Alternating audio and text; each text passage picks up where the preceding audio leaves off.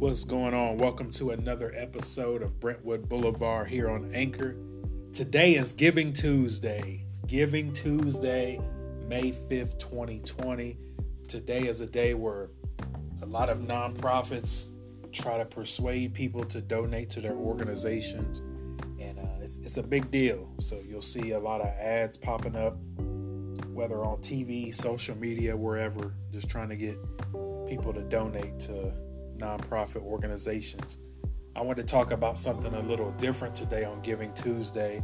I want to talk about Jesus, who is the gift and the giver to the entire world. He is the shepherd in the desert. And when we give back, it's not always doesn't always have to be financial. It could be just volunteering or just hearing somebody that needs to be heard. So God showed me and brought to my attention a text in the Bible where Jesus and the disciples were out in like a desolate place. There was people there. Jesus had compassion on the people.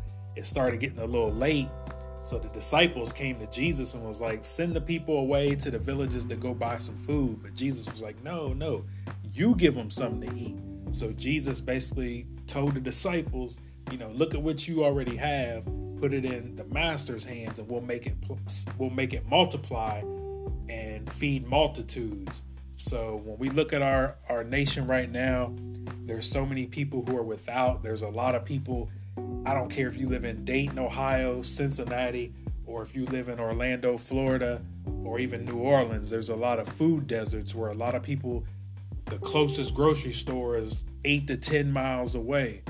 So uh, it's up to us to follow in the footsteps of Jesus and look at what we do have and give back to our communities.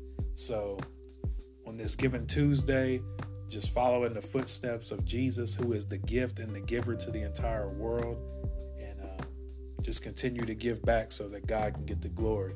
One love. Thank you.